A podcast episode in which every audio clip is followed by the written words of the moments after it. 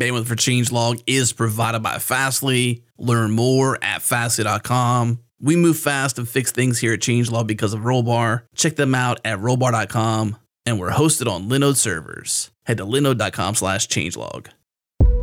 This episode is brought to you by our friends at Rollbar. Check them out at rollbar dot com slash changelog. Move fast and fix things like we do here at Changelog. Catch your errors before your users do with Rollbar. If you're not using Rollbar yet or you haven't tried it yet, they have a special offer for you. Go to rollbar dot com slash changelog, sign up, and integrate Rollbar to get one hundred dollars to donate to open source projects via Open Collective. Once again, rollbar dot com slash changelog.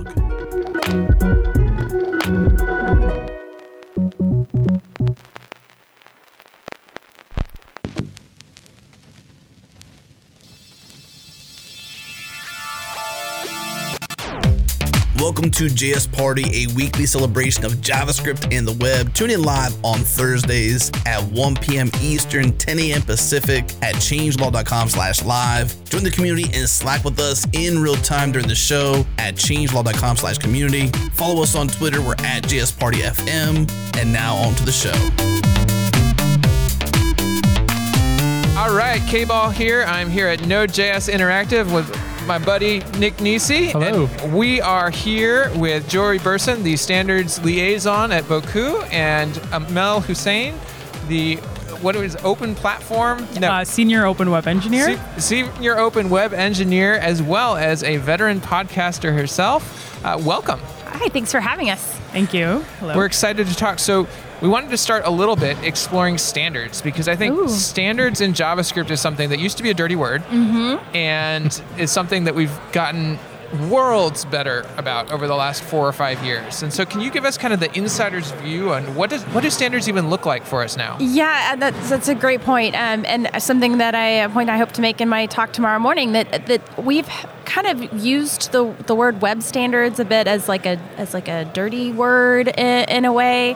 There's a lot of um, history behind it. It's not exactly positive. You know, you kind of conjure up some some um, bad bad vibes, but it's really changed quite a bit. Um, and I have to give a lot of credit to some folks on T C thirty-nine specifically, like Miles Borenz, Dan Ehrenberg, Maggie Pint, you know, folks who've done a lot of um, outreach and bringing people into the fold, opening up that sort of black box for how the process, you know, uh, how decisions get made, how people can um, participate, that kind of thing. And so I think the tides are turning a little bit. Maybe perception is changing. And so at least we hope, because it's actually quite a bit of fun. And we'd love to to get more people involved. And, and that's um, a big theme for the T C thirty-nine folks at this conference. So. Yeah. So do you want to open that black box a little bit for our listeners? Oh, uh, sure. Yeah. So um, I guess what can I what can I share? Um, so some things that people might know, um, we meet about six times a year, T C thirty-nine does, um, but a lot of the work happens um, in the open on GitHub. So you can go to the our GitHub pages and track the proposals, track the conversation, um, see what people are, or, or bring your own proposal to the table is another possibility. Um, you know, so, so all of that is pretty openly documented, and that's something that we really want to emphasize. Um, at, at the meetings themselves, a lot of debate happens, a lot of discussion, um, presentations about different kinds of proposals, um, and just sort of analyzing where might there be problems, um, where do implementers think that there are going to be issues, that kind of thing, and then providing the feedback. It's a process that takes a long time, mm-hmm. and that's something that I think um, can't be overstated. It's it's uh, a lot of folks get these ideas, they get very passionate about it, and they want to see it happen now. But we can't work at that pace when we're talking about changing the web. Mm-hmm. The web is a long-term, uh, you know, kind of platform, and so we have to think about change management for it in a very thoughtful, pragmatic way. So the process does in, uh, involve a lot of conversation and getting a lot of people to, to um, think about it, debate, provide use cases, uh, write tests, um, you know, so that we know that the decisions that are being made are the, the right ones. So Uh, there's a proposal process that um, your listeners might be familiar with, where we have different stages. Um, there are four stages. We start down at the very bottom with, like, hey, this is, you know, an idea. Like, let's uh, kind of... What, wouldn't it be cool if, you know, and, and it can take a while to go from that, that stage to the final stage, stage four, which is, you know, everybody agrees that it's um, the thing to do. We have multiple, you know, examples of use cases. We've um, shown that it's not, or maybe it might introduce a regression, you know, uh, there's tests for it. But once it gets to that stage, it's going to be in the next edition of the language, which mm-hmm. is now produced on a yearly basis. So that can take a long time. And there's a lot of stuff that happens in between. But um, but it's very important. Yeah. Yeah. So you mentioned um, the, the GitHub, T C thirty-nine slash proposals, is something that I have bookmarked and look mm-hmm. at very regularly. Uh, I don't know the the details of how things move. And, and that's one thing I was going to ask. You said that you meet six times a year. Mm-hmm. Uh, do proposals move between stages only at those times during those meetings? Or is it... Yes. Okay. Yes, absolutely. So um, they... Uh, it, do a lot of discussion and, and, and work and championing and thinking and that kind of thing on the on the issues between. Mm-hmm. But um, it doesn't advance until the committee meets in person, looks each other in the eyes and says, do we all agree that this is ready for the next stage? Mm-hmm. Um, that's really important. And I, I know that we want to work in an asynchronous fashion and everything, but sometimes what, what it takes is everybody getting in the same room yeah. um, and saying, yes, we we're really on the same page about this, and yeah. so and, yes, and yes every, we can. Yes, we can. uh, you, every uh, you said anyone can can introduce a proposal, uh, right. but then does it take somebody from T C thirty-nine to champion that? Is that how it yes. how it works? So um, currently, we uh, ECMA International is the standards mm-hmm. body that um, uh, produces the specification, and uh, members of. Uh, of ECMA companies mm-hmm. can come and participate in the T Cs. I do want to make a pitch that ECMA membership is actually really affordable, um, and it's a pretty, you know, easy-peasy process to join. Mm-hmm.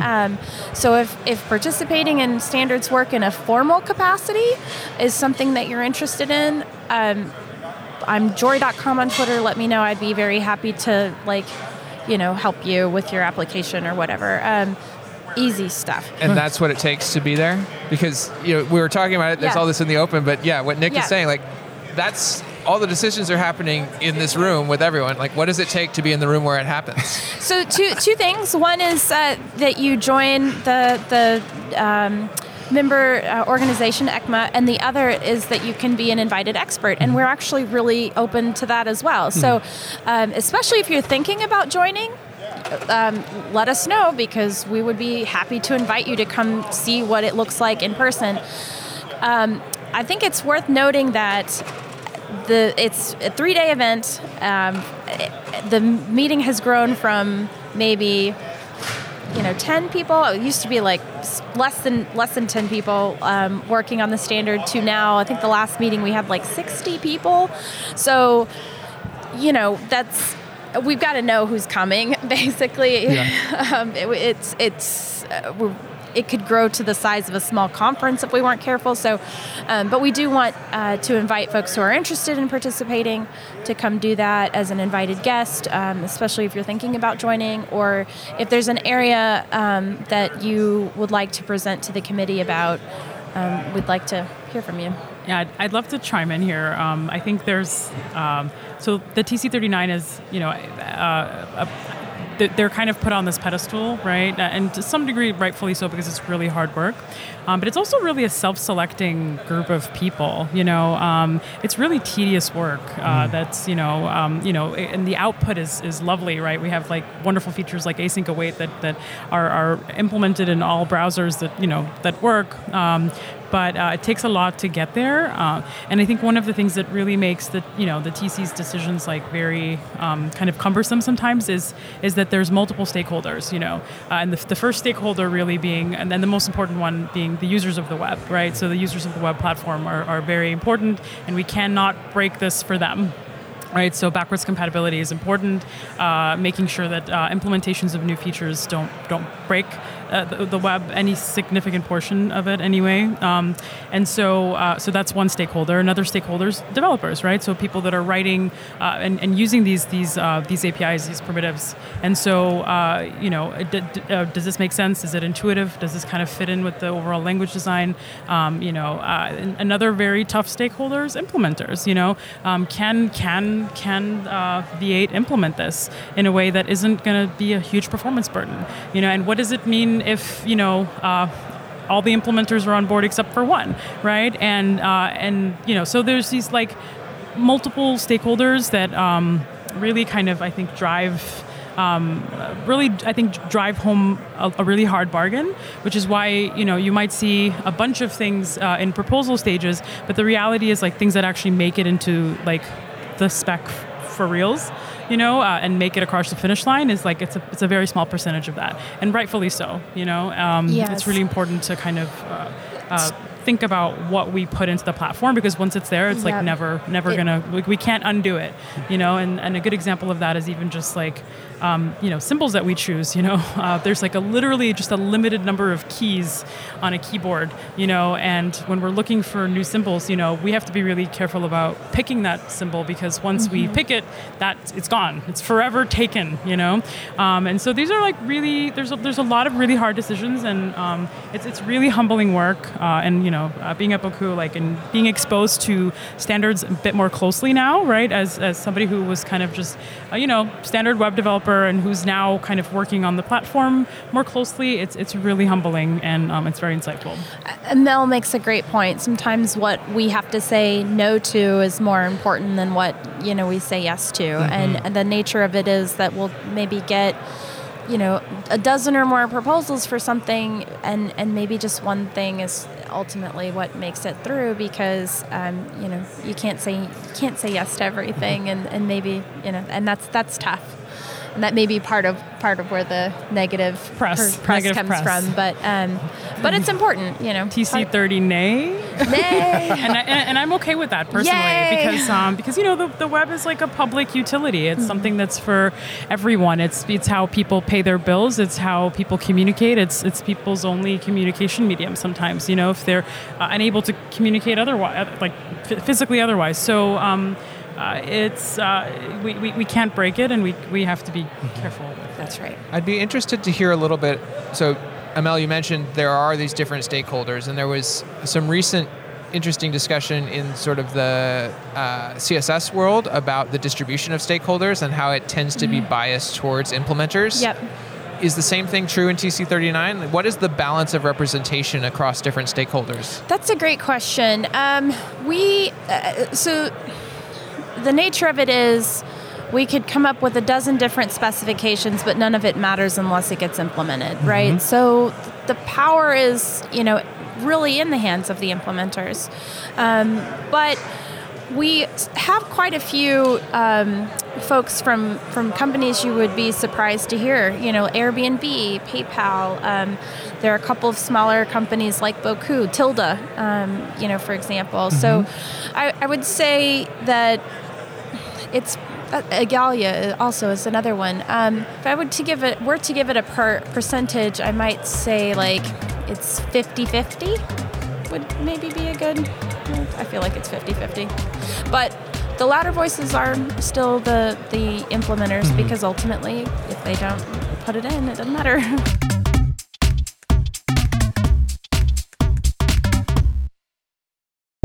This episode is brought to you by our search partners at Algolia. Algolia is a powerful search as a service solution, and it's easy to integrate and use with A P I clients, U I libraries, and even pre-built integrations. If you've ever searched Hacker News, Teespring, Medium, Twitch, or even Product Hunt, then you've experienced the search results of Algolia's Search A P I. We even used Algolia here at Changelog to power our search. We're able to fine-tune our indexing, gain insights from search patterns, as well as analytics. We can create custom query rules to influence our content's ranking behavior. We have full control. It's awesome, and we love it. Check the show notes for a link to get started for free, or learn more by going to algolia dot com. That's A L G O L I A dot com.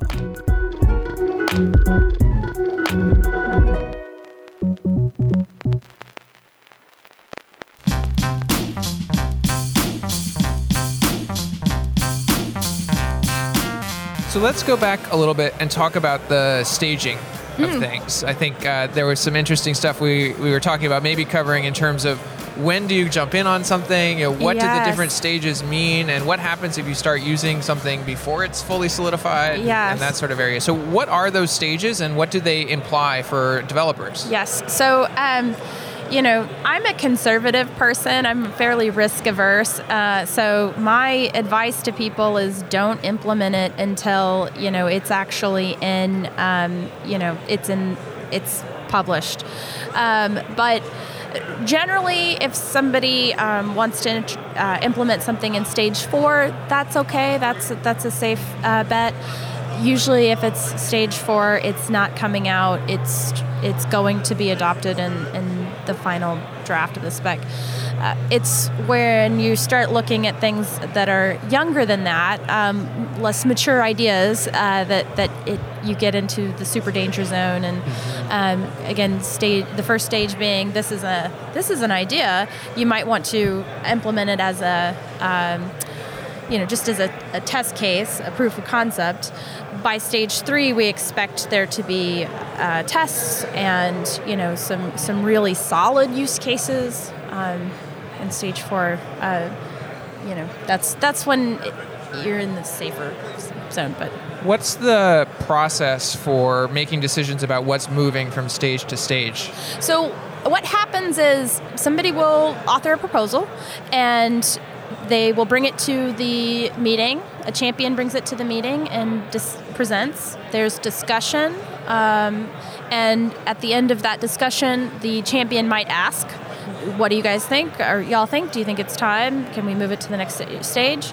Um, and the committee will say yes or no. We want to see, you know, more X Y Z. So um, then the champion will... you know, take that feedback, or um, they'll get their green light to, to move it to the next step, and then they have more work to do, right? So, and that all happens on the champion's timeline, or who, like whoever is authored the proposal. It's it's at their, they move at the pace that they can move, that the that the group of people who feel like this is important can move. So it's not like there's a, there's not, it's not a timeline-driven sort of thing. It's an effort and like how much time, I guess. It's time intensive in that, like, how much time does it take to get people to the table, to get um, the idea kind of um, seasoned, if you will. And to get that green light, is that a majority vote? Is that a unanimous consensus? Like, what does that look like? Um, so we're consensus seeking. And so um, a lot of times the question is, you know, d- does anybody oppose moving this to the next stage? Um, and, you know, a lot of times the answer is yes. so um, so really anyone has like a veto power almost? Yeah. Yeah. Everybody comes, you know, to the table as, as, as peers. Mm-hmm. So anybody could say, I'm not comfortable with that, or I would be more... And, and that's just an opportunity to like discuss the issue more acutely. So, sure. So the debate is very valuable, um, and people saying, you know, it's not it's it's not a bad thing. Hmm. Um, it's very healthy. And you mentioned uh, tests are part of that, and uh, I think Amal, you're you're uh, a big part of that. Can you describe what, what that is, what the process is around uh, tests, and how how that affects the A, pro- a proposal moving through the standards process? Yeah, sure. Um, so uh, uh, T C thirty-nine maintains the official conformance suite for testing JavaScript, which means it's tests written in JavaScript that tests JavaScript. And uh, and I say that because uh, these tests are run in uh, different uh, JavaScript engine runtime contexts. And so, mm-hmm. uh, you know, it tests uh, how uh, V eight, for example, or uh, JavaScript core, uh, which is, you know, the WebKit uh, uh, runtime, uh, how, how does how does it implement this feature, right? And so, um, so we write... Um, tests which basically follow the specification, you know, and so we and we try to, to break break things, you know, we, we uh, so there are tests, you know, that have invalid inputs, et cetera, um, you know, so we test the expected and we test the unexpected, mm-hmm. and then um, Those tests are then used to, uh, you know, b- by implementers, you know, so they basically import that project, run it in their own C I process, and it helps um, implementers when they're when they're adding features, basically to test their code, you know, and so it's this wonderful like validation, and uh, it's something that really drives interoperability. It's like really important for like making sure that you know. Um, Uh, you know, uh, JavaScript core's implementation of uh, generators is the same as Chrome's, you know, and it's not going to cause weird bugs, like, and uh, and and everybody wins, right? Uh, so, um, so it's to push web interoperability, but also um, it, it, it like heavily speeds up development process uh, for implementers, you know, because if they have tests and they're not having to think about it or write their own, uh, it, it really helps aid the the process uh, tremendously. And I'm I'm really proud to uh, you know say that like my uh, Uh, co-worker, uh, my, my teammates, uh, you know, Rick Waldron, uh, actually, Rick was technically my boss. He's my boss. My boss, Rick Waldron, my teammate, Leo Balter, are maintainers for T C, uh, for, for the project. Mm-hmm. Uh, it's a small body of uh, maintainers, um, and I've contributed to that project as well. Is it a, a custom... Um testing platform? Like, is it, it's not like Jest or something, right? It's it is not Jest, but, but but it is Jest-like in the sense okay. that it, it's a light, very thin test harness uh-huh. uh, that's used uh, for the development purposes, but the, but every implementation has their own like runner and harness and I all see. of that. Uh, and and it, for us, it's it's very minimal, and it's very un- unlike writing tests for uh, like a web application where you're trying to be dry and reuse things and you have a set of helpers. Like, you're you're writing tests for the spec, which means that like mm-hmm. you don't have to ever really edit this test again, you know, and every test has to be atomic, you know, so literally like one specification will introduce like hundreds and hundreds and hundreds of tests uh, because, uh, you know, every f- test file tests like one line in the spec. Um, and uh, there might be multiple uh, test files for one line even, you know? And so uh, so it's very atomic, very different. Like, there's no, like, concept of, like, adding spies and mocks or, you know, it's, like, as minimal, like, as possible. Um, and even uh, when you're testing features in, like, E S six, you know, we're, okay, we're, we're let's say we're writing tests for async await, you know, we're not really going to be using arrow functions or whatever else. Like, we're not going to be using other E S six features. Like, we're, we have to, like, minimize the usage of JavaScript features um, in the specification year that, like, you know, we're testing mm. uh, for. So it's it's a very different type of project, and um, I, you know, I think we're going to be writing uh, a bit more about that on um, Boku's blog. Um, you know, just the, what what it's like to contribute to this, like. And I think contributing is a great way to get familiar with the spec. So mm-hmm. it's a if you if you really love tests, Amal loves tests. I love yeah. tests. If you really love tests, it's a great way to to, to learn the specification as well. It's really cool. I honestly did not know that there that that is something out there that I could contribute to. So. You can contribute, and you'll learn a lot for it. Yeah, and and, yeah. And, and, and and it's a really wonderful gift that, like, will outlive you and all of us, you know? Yeah. Uh, because the web is here to stay, hopefully. It also right? sounds like it's a pretty low barrier way to get involved, yes. because these yeah. things uh-huh. are so tiny and atomic yes. that, you know, if you only have a little bit of time and you want to learn about a little bit of the spec, yep. you go, you write three or four tests, and you're you're in the door. You've started yeah. onboarding, and you've started contributing back to not just open source, but to the entire platform of the web. Yeah, and I actually want to make a comment about other ways to get involved beyond joining and going to these meetings, which are laborious. Um, the tests are a great way, um, contributing um, use cases, um, you know, try, trying out some of the implementations in your own projects and providing feedback on that um, are, are all really effective data points. Um, there's a couple of different efforts to um, improve improve documentation and to um, get more feedback from different groups like educators, for example, like what can we be doing to make the language more accessible to newcomers. Hmm. Those are all um, really important things to be talking about beyond like what new crap can we put in this language yeah. next year, which is like, you know, fine, but also we have a lot of crap, you know, so. That's really good. I didn't consider like getting those perspectives. That's yeah. a that's yeah. a really good thing to hear that, that that's yeah. happening. Yes, so, yeah. yeah. More than just getting features and syntactic sugar yeah. and making my life easier, yeah. uh, but actually, you know, does it actually provide benefit beyond that? Yeah. I'd be curious yeah. to hear a little bit about what are the boundaries of what is and is not specified. One mm-hmm. thing that came up in a recent J S Party that we were talking about was error messages, mm-hmm. and the fact oh. that the same error can have yeah. different error messages across every different browser. Yeah. Uh, where are the lines that are left up to the discretion of the implementer? That is a great question. Yeah. Oh, I, I have so many thoughts on okay, this. Okay, you go for so it. So I wrote a bunch of tests for Atomics, which is like, you know, this awesome new feature. It's a new built-in that's coming into the language that um, basically...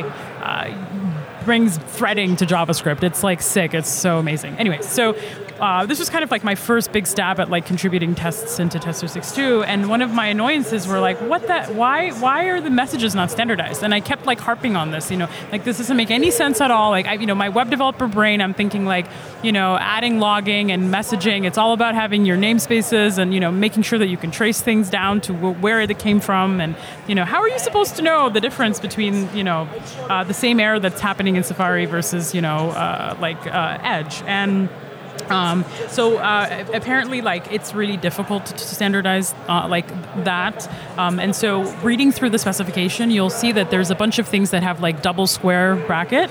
And those are kind of like internal implementation details. So uh, they're not they're, they're not um, they're not specified, like how they're implemented isn't specified, but how they how their behave is, you know. So it's like behavior versus um, Uh, versus implementation. And so there's some things that are left up to the implementers because they're writing the code, and that part is like it's it's unreachable by JavaScript, right? So the, the parts that we can observe are the parts that we test, which is that an error is being thrown, mm-hmm. but the contents of that error are not really like it's not really where the, va- the value is, right? It's just that like when this thing happens, an error should be thrown. You know, when this thing happens, like you know, uh, you know, we we can assume X Y Z conditions. You know, so there's assumptions, uh, and then there's like internal implementation. And then there's what's actually observable, and you know, um, and so yeah, so there's just it's multi, multi, multi-layered, and it it, it's, it deserves its own discussion. And I think with implementers, like you know, because I think it's a fascinating topic. If you're listening so. to this and you're an implementer, we want to talk to you. yeah. yeah, I don't know, Jory. Did I, is there messages? anything else you, you wanted to add to that? I think. Um, no, I mean, I think I think you you you nailed it. I mean, it's it's one of those things where there's. For a lot of people on the committee, like there's a desire to to specify further, and then um, then there's lots of pushback the other way. And, and you know, in, in the standards process itself, it's all about that push-pull between like web developers want X and implementers need to focus on you know Y. And mm. so what's the what's the harmonious balance we can reach in between? And that is, that's that's why it takes so long sometimes. So. Yeah, it's it's it's it really like you know it'll it, it can take like multiple committee meetings for one little thing to advance just partially, you know, let mm-hmm. alone because you know they're gonna everybody comes back with like you know lots of, it's, it's lots of really smart people breaking down a problem and you yes. know yeah and finding the holes, you know the most yeah. glorious bike shed you've ever yeah. witnessed. And I, I want to make a community service announcement actually, since we're talking about standards, um, and this is something that I you know I know Jory's extremely passionate about as well. Um, But uh, please, please, please stop using uh, proposals in production, you know. Um, yes. yes. And it's a good segue into yeah. my, my like, but like, you know, uh, uh, proposals are proposals and they, they will change. They're almost guaranteed yeah. to change. You know, yeah. decorators is a prime example of that. So, um, you know, Babel uh, makes it really easy for us to use these uh, kind of, you know, stage zero, stage one presets. But, um, you know, they've now since like, kind of added messages and warnings, you know, saying like, this is not, you know, just an F Y I, like, you know, this is going to change. This is not real JavaScript yet. Um, so uh, just just understand that like it's a major maintenance burden um, for you and your teams um, just moving forward. Like, yeah, somebody might write some automated way to refactor it, but it's still like something that you have to do. Mm-hmm. And it's still like decisions that need to be made by product teams and Q A teams. And, you know, uh, it's just not worth it. So... be responsible and only use real JavaScript. We should we should we should make like a real JavaScript sticker. Keep calm and real use real JavaScript. JavaScript. Yes. Like real like T M yeah. JavaScript. You know? I wonder if you can make like a Michael Politan reference where you do the three things like yeah. uh, you know, use JavaScript, not too much. All, you know, mostly real or yeah. real. proposal yeah. stage three or yes. above or something. Right, right, only right. only shop at Whole Foods JavaScript. Yeah. You know? Use real JavaScript, not too much. Yeah. I primarily write TypeScript, and so I kind of go by that as mm-hmm. the the new features that when they get added to that language, then I can kind of start yeah. using them. But mm-hmm. yeah, uh, yeah. Uh, so so kind of segueing into your talk a little bit, um, tell us a little bit about what, what you're going to be talking about uh, at the conference. Yeah, sure. Um, so my talk is on um, machine-powered refactoring, uh, so leveraging A S Ts, uh, which you know are abstract syntax trees, to basically push your uh, legacy code and the web forward. You know, and your legacy code and and consequently like the web forward. Um, and so the idea is that you know the web is like an evolving and moving target, um, and you know we have, uh, as Jory you know so eloquently pointed out, new specifications that are being added to the language. Uh, you know, so the language itself is shifting, the web A P Is are shifting, uh, and, and new things are getting added. De- you know, uh, dependencies are getting changed, uh, versioned, you know, uh, or deprecated, you know, and you have code that you also want to deprecate. Right? So we have all these changes that we need to make, and we need to kind of really get comfortable with uh, automating that process, mm-hmm. and, and doing doing it in a safe way, and, and, and using tools that are better than Regex, you know, or, or simple find and replace. There's nothing better than Regex. Yeah, Regex. My brain, if you say it three times, like, you know, my brain will explode. So please, just careful on the number of, like... Regex, Regex, yeah. Regex. No, it's no, Halloween, no. So maybe a Beetlejuice no. will show up. Yeah. So, um, so yeah, so well, basically... Isn't there a yeah. statement about that, right? Like, it, any... Uh, any problem, you're going to eventually reduce it to doing regex, yeah. So like anything dealing with text. Yeah. And then you have two problems. Yeah, yeah, yeah. Exactly. I, I mean, they're so powerful up to a point. Yeah. And then you can get yourself in so much worlds of pain. So uh, so basically A S Ts are uh, this powerful... Um, thing uh, that like helps, uh, you know, so when your code is basically processed by, uh, you know, a, a, a language uh, parser, uh, you know, it first gets br- broken down into a tree, and that tree is like this predictable data structure that like then you can use to like safely make changes to your code uh, and kind of do an in-place regeneration. And so those were kind of the things that I'll be exploring tomorrow.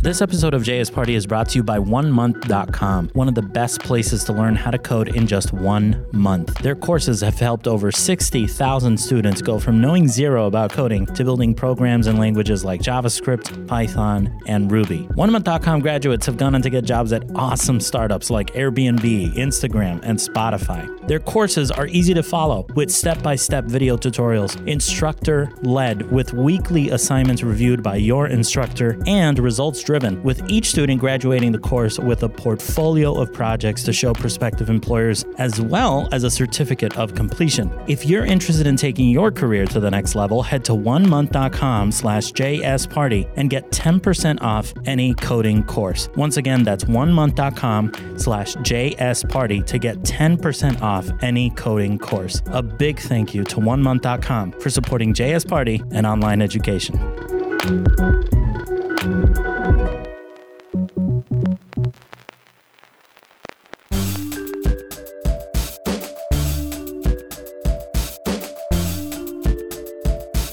So there's a lot of tools uh, around that, and there's even lots of A S Ts, and do they all kind of have similar data structures that they, they eventually get converted into, or do they all have their own uh, subtle inter- intricacies between them? Yeah, that's a great question. So uh, A S Ts, uh, uh, you know, so there there there is a an effort to standardize, you know, A S Ts and, you know, just tokens in general. Mm-hmm. Uh, but um, currently, like, there's a few different competing uh, versions. You know, so Babel has the, depending on like uh, what parser you're using, you know, Esprima, uh, Babel, Acorn, et cetera. They're all a little different, but um, as long as you're using the same one to make your changes uh, continuously throughout your process, it, it, you shouldn't have any issues, right? Mm. Is it? It's when you're mixing uh, things, you know, in, that you kind of get into trouble. Mm. Um, yeah. But that's a great question.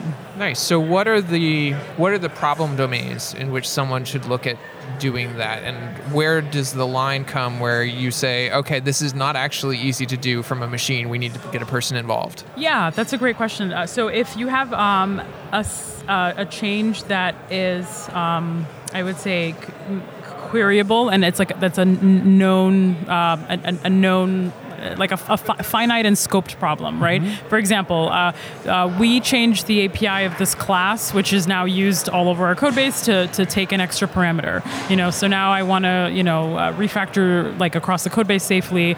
Uh, you know, how would I do that? You know, and so um, that's a good use case for an A S T. Uh, and you can also leverage um, uh, an A S T-based transformation. Um, you can also leverage um, error handling or uh, adding in like a, um, a code snippet or something like a marker for something that you want to maybe do manually. Like if, if it doesn't, you know, if, if it's like a ninety percent match for your use case, but you're like, oh, I found something that's funny.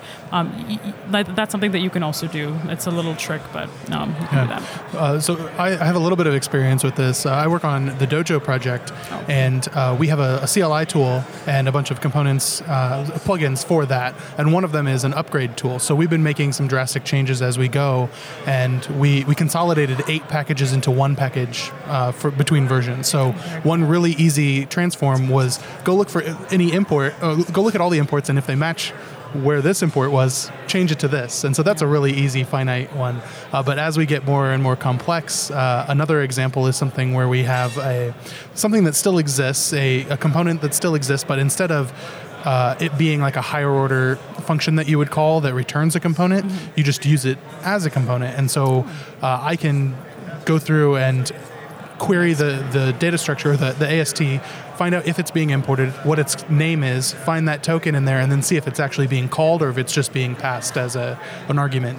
Uh, and from there, I can't really um, refactor that, but I can output logging and say, hey, you're using this here, it's changed, you should go in and fix that. Yeah, and, and that's something that I get into too. Like it, it, it's an ability for you to query your code base, mm-hmm. right, and understand like where where do, where does the complexity lie? Where do I have like seven function calls that are being made from one function? You know, where do I have like seventeen variables, you know, being defined? Like, you know, it, it's a way for you to understand like what are the patterns of your code base, um, and then also take the opportunity to like improve your custom linting rules as well. Yeah. You know, so I, I always like if you if you make a transform or if you are doing something that you're deprec- you've deprecated some uh, A P I or whatever, like you can, you know, also use uh, A S Ts to, to uh, extend out your linter to like be a bit more accustomed to your team's conventions and like, you know, uh, or, or you can use it to like reinforce um, this bug from never happening, you know? So like if you ever fix a bug, like you should ask yourself like, hey, can I, um, is there a linting rule or is there something that I can do to automate this so that nobody else has to ever fix this bug again? If the answer is yes, then go do that. And then the next question should be, oh, uh, if, if the answer is no, then, okay, can I write a unit test so that like our build will cat, you know, so, wh- and then if the answer is no, I can't write a unit test, okay, then can I write an integration test? And the answer will definitely be yes, you know? So so there's like multiple layers for also just like stopping regressions from happening, and um, trying to automate that and make that like bi- as binary as possible uh, just takes the human emotion and human time out of it, you know, which is like really valuable, so. Does that make sense to y'all? Yeah, yeah. Definitely. That's some, so. Not something that I had really considered either. I haven't written custom linting rules. Super easy. Come to my talk tomorrow. You'll, yeah. You'll learn how. Awesome. Absolutely. Well, and I don't know, I imagine these talks are going to be published online at some point. I was point. just wondering that myself, and I, I feel like I should ha- I should know that, but I don't know that. I don't know. There are but cameras in the back of the room. Yeah, I, so. I think they're all getting recorded. Yeah. yeah. So if so, you're listening to this, yeah. check and see YouTube. If Amel's talk is up yet. Yeah, hopefully. And they usually get them up really quick after the event, too. Awesome. So, that's nice. Yeah. So are there any um, tools or references or places to start for someone who is interested in learning more about A S Ts that you'd recommend? Um, I uh, my talk on YouTube. Yeah. Definitely. And uh, my link to my slides, which, you know, maybe we can include in the show notes yeah. or something. Yeah, for sure. But, yeah. Uh, but there's also, I, there's also like an awesome A S T. Uh, which is kind of sparse, but I have a bunch of resources that I put together when I was researching from my talk, so I hope to add to that uh, cool. list. So, um, if y'all have time, I'd love to poke at one other subject, oh. uh, which is, so Boku yeah. is an open source consultancy, mm-hmm. which is a model that I think, that certainly fascinates me, but I, I think is probably something a lot of our audience may be interested in as well. Can you describe what, what does that even mean? Open yeah. source consultancy as compared to just an agency or something else? Yeah, no, that's a, that's a great question. So yes, we like to call our, we're a professional services uh, firm, right? And so there's a lot of different types of these kinds of companies in different industries, and we serve the open source um, and open web, um, you know, tech industry. Um, so what that meant in twenty ten, twenty, two thousand nine, when the company was first formed, and what it means now are different, because like the, everything changes, mm-hmm. you know, and you kind of have to be, you know, uh, stay with stay with the changes. So in in two thousand nine, it meant um, convincing people that JavaScript was a language worth like learning and using in enterprise. It meant um, teaching people a lot about new tools like jQuery that they could use, you know, to to to um, better, you know, uh, work with the D O M and that kind of thing. And and it's evolved uh, over time to include a lot of um, work on tools and things that make um, life better for developers. And that's really, I think, whatever happens with technology in the future, I think what, what Boku will be doing is whatever it it needs to be done in order to help um, advocate and improve uh, the lives of developers and users that they support, right? Because that's the other in- constituency that we care a lot of, a lot about. Um, in practice, you know, today that means we're working a lot on infrastructure tools and, and primarily like the, the test suites, but also um, Amel's team, if you want to plug Gaia really quick. Oh, yeah. Um, so I, I've kind of... Uh Uh, so at Boku, like uh, our our model is, uh, you know, we have uh, engineers that work on, you know, our reliability standards and testing projects, you know, with uh, our browser vendors, uh, and then uh, some of us also work, um, still kind of do what Boku was really kind of uh, kind of famous for, which is like we make amazing web apps, you know, but we've kind of really evolved from making amazing web apps, which you know. Um, We feel like you know the community's really there, right? Uh, but we're kind of we've pushing the we're pushing the boundaries now with um, uh, you know uh, computer vision and uh, you know augmented reality and like in like intera- like games and interactive media, right? So web applications that are uh, kind of um, that have all of those components uh, that are like a little bit more niche, you know. And so uh, you know we're not really like working on standard React Redux apps. We're working on like really complex things that um, uh, kind of really leverage the web A P I. Uh, web platform A P Is heavily, you know, and our like our, ex- our expertise on these A P Is kind of really helps us kind of uh, help our customers uh, kind of push push the boundaries forward with what they can do with their web applications. So, so I think to your point about like what's what what's really the difference between like that kind of service versus an agency, you know, where we try and serve is um, in that sort of like longer term relationship and commitment. Not just to, you know, the technology, but also like to the product, but also to the technology and helping um, companies understand what the life cycle of that technology is, you know, um, you know, how to how to work with it um, in a healthy, sustainable, maintainable kind of way versus like we've we've got we need a, an application for our, you know, car rental company, um, which is has more of like a marketing and advertisement kind of focus to it. Um, we're really there for like the, the tools and the teams behind the tools. Um, Got it. So you're doing consulting work, mm-hmm. but focused on essentially open source infrastructure. Here's that's how right. you're going to be able to use these. Here's how you plug into the web standards and that yeah, sort of thing. Exactly. Here's, here's how to kind of think about where your company is in its like transition to maybe becoming more of a tech company. That's the thing that's um, of concern right now for a lot of uh, companies. How do we do? How do we go about our digital transformation? That sort of buzzword, um, you know. And how do we how do we do it in a responsible way? Because we can't just like go chasing the next best framework, you know, mm-hmm. or whatever. That's not really going to um, get it done. You know, what what's how do we need to organize? How do we need to think? Um, what are some of the things we need to learn? Some of the things we need to let go of? That that kind of thing.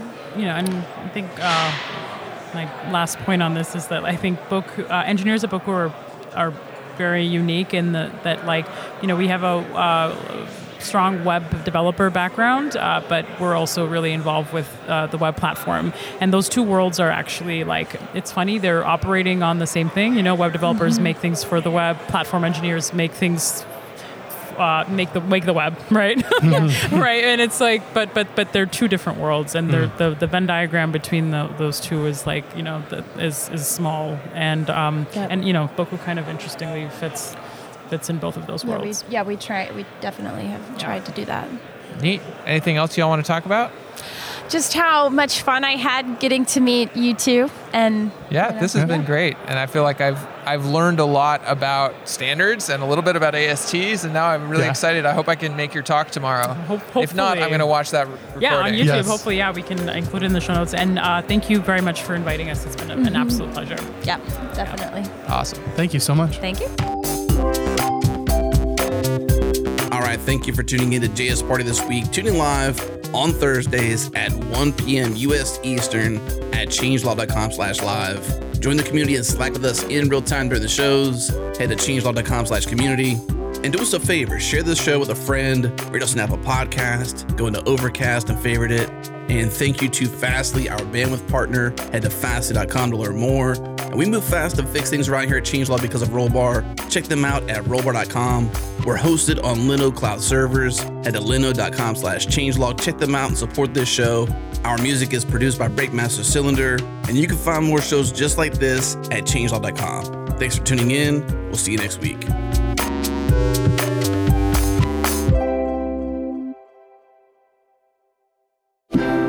I'm Tim Smith, and my show Away From Keyboard explores the human side of creative work. You'll hear stories, sometimes deeply personal, about the triumphs and struggles of doing what you love.